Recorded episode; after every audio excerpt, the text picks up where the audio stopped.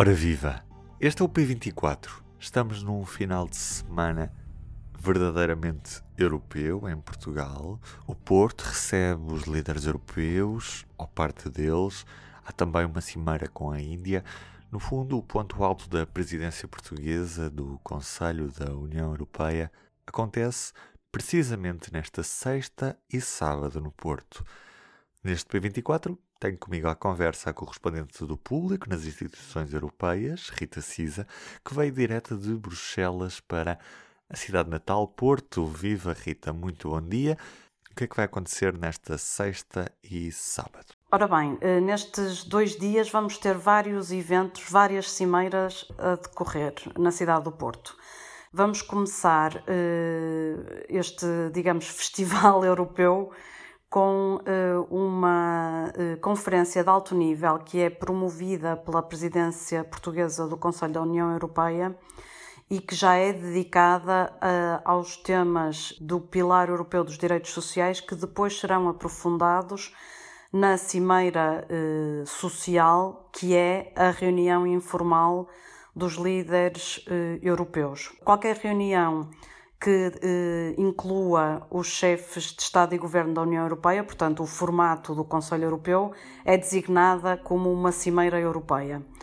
Eh, a reunião que acontece eh, na sexta-feira, uma vez que não terá todos os chefes de Estado e Governo eh, da União Europeia, é designada como uma conferência de alto nível e que terá eh, um painel bastante mais abrangente. Antes de tudo, P24. O seu dia começa aqui. Começa aqui. Já agora, Rita, porquê é que eles não vão estar presentes? Temos três líderes que não participarão em, eh, presencialmente nem na reunião informal do Conselho Europeu no sábado de manhã, nem depois numa cimeira entre a União Europeia e a Índia que decorre na, também no Palácio de Cristal no sábado à tarde e que são a chanceler da Alemanha Angela Merkel, o primeiro-ministro dos Países Baixos Mark Rutte e o primeiro-ministro de Malta eh, Robert Abelá, todos eles eh, por razões ligadas à, à pandemia. No caso dos líderes da Alemanha e, da, e dos Países Baixos, a razão é que uh, a situação epidemiológica no país uh, é difícil. Uh, especificamente, os holandeses estão sujeitos a uma quarentena à entrada em Portugal e, portanto, os, o, tanto a chanceler como o primeiro-ministro Ruth entenderam que não deviam passar a mensagem para as suas uh, opiniões públicas de que estariam a viajar quando os seus cidadãos uh, estão, uh, de certa forma, não proibidos, mas pelo menos severamente desaconselhados de o fazer. Em relação ao primeiro-ministro de Malta, eh, eh, estava previsto que ele viesse, mas entretanto ele entrou em isolamento profilático porque a mulher dele está infectada com Covid e, portanto, eh, não vai viajar. Logicamente tem que cumprir o isolamento. Todos os outros, nesta altura, portanto, a horas do do, do evento estão confirmados, a não ser que haja alguma contrariedade de última hora. Portanto, está, participarão eh, presencialmente 24 chefes de Estado e Governo e os outros três acompanharão os trabalhos eh, através de uma videoconferência. Eh, em relação à cimeira UE-Índia, eh, presumo que também, eh, enfim, já não seja novidade nenhuma, toda a delegação indiana ficará na Índia.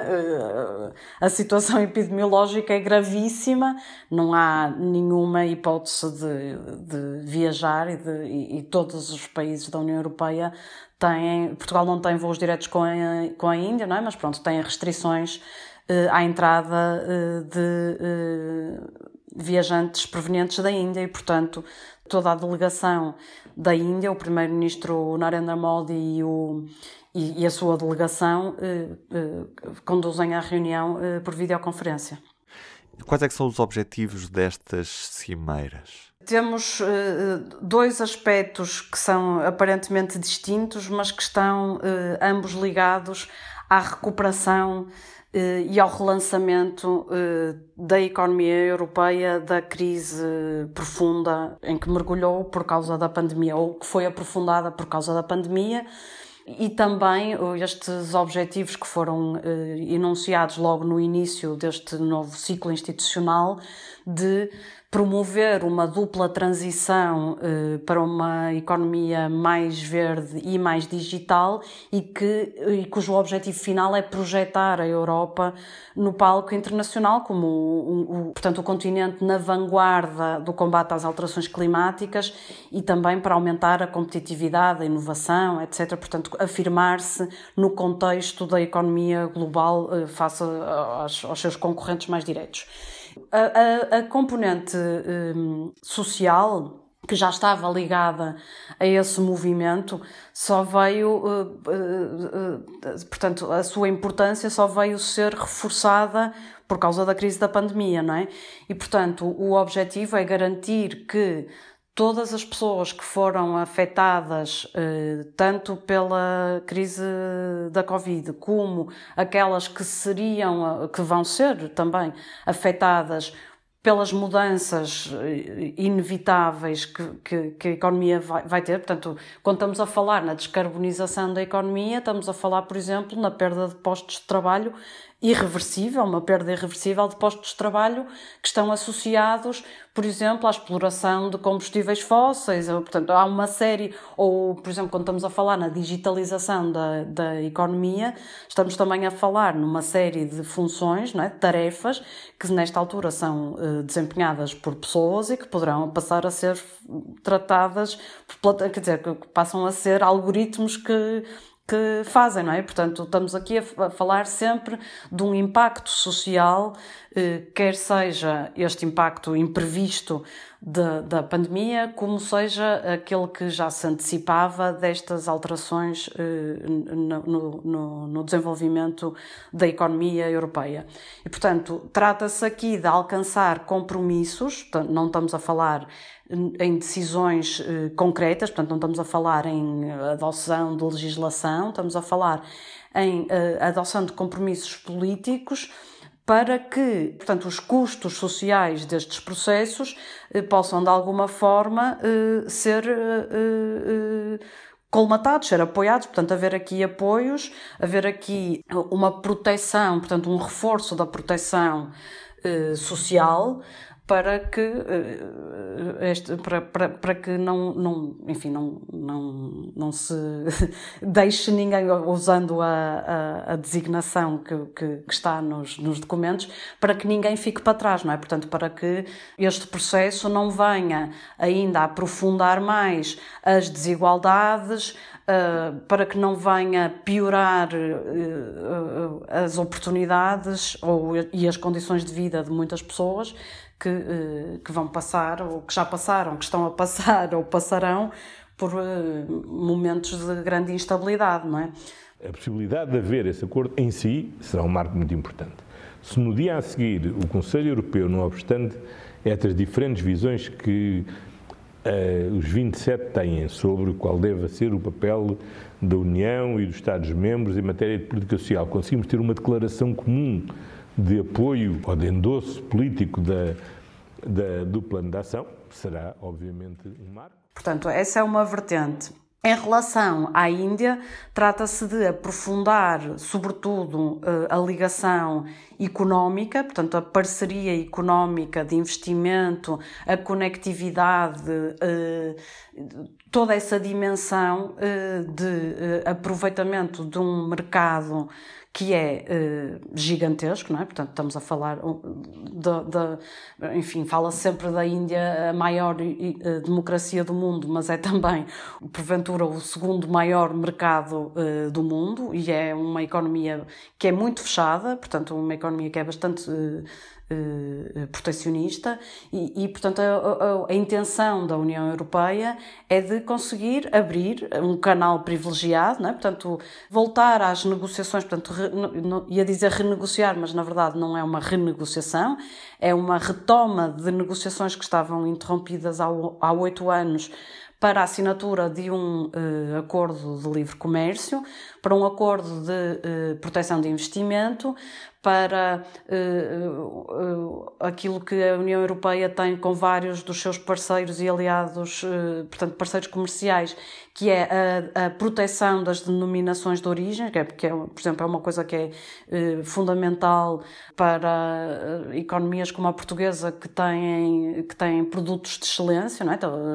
Estou a falar do vinho, estou a falar da cortiça, estou a falar de, do azeite, enfim, uma série de, de de, de, produtos que têm uma denominação, têm um valor acrescentado por essa denominação de origem e, portanto, no fundo, é abrir uma oportunidade para o crescimento económico eh, da União Europeia, dos países da União Europeia. Eh, e que é fundamental também neste contexto de crise, não é?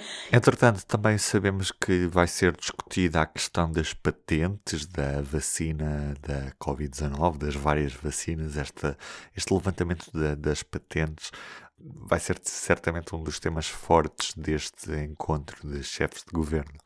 Não sei se vai ser um tema forte, vai ser, vai haver uma Quer dizer, vai haver uma. O que está previsto, o, o, a União Europeia foi um bocado apanhada de surpresa com esta sugestão uh, do Presidente dos Estados Unidos. Uh, enfim, não, não, é, não é propriamente uma novidade que este, que este assunto está não é, em cima da mesa.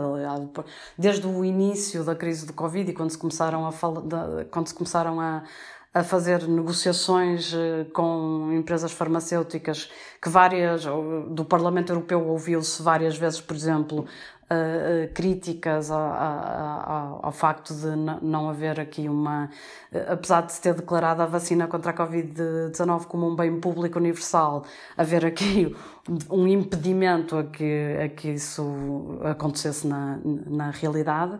Mas isto, isto não é uma decisão que a União Europeia possa tomar por ela, não é? Portanto, o que vai acontecer, e além disso, estamos em, é uma reunião informal onde não, não, não se adotam conclusões formais formais, né? se tomam decisões formais.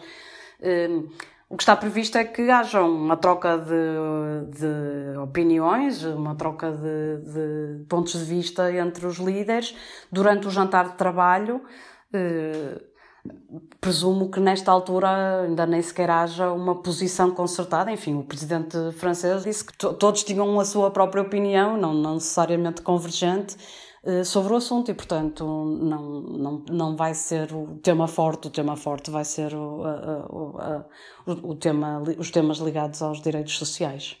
A presidência portuguesa falou muito neste momento alto da, da Cimeira Social Europeia, que de certa forma vai, vai marcar esta presidência mas isto na prática, o que é que diz ao cidadão europeu? Tu vais ter não só os representantes de todas as instituições europeias, os representantes dos Estados-membros e vais ter a participação dos parceiros sociais e da sociedade civil, e portanto vai haver aqui um envolvimento uh, geral eh, de compromisso, não é? Portanto, para que todos assumam de facto este, o compromisso de cumprir com as metas que foram fixadas pela Comissão Europeia eh, para a implementação do Pilar Europeu dos Direitos Sociais.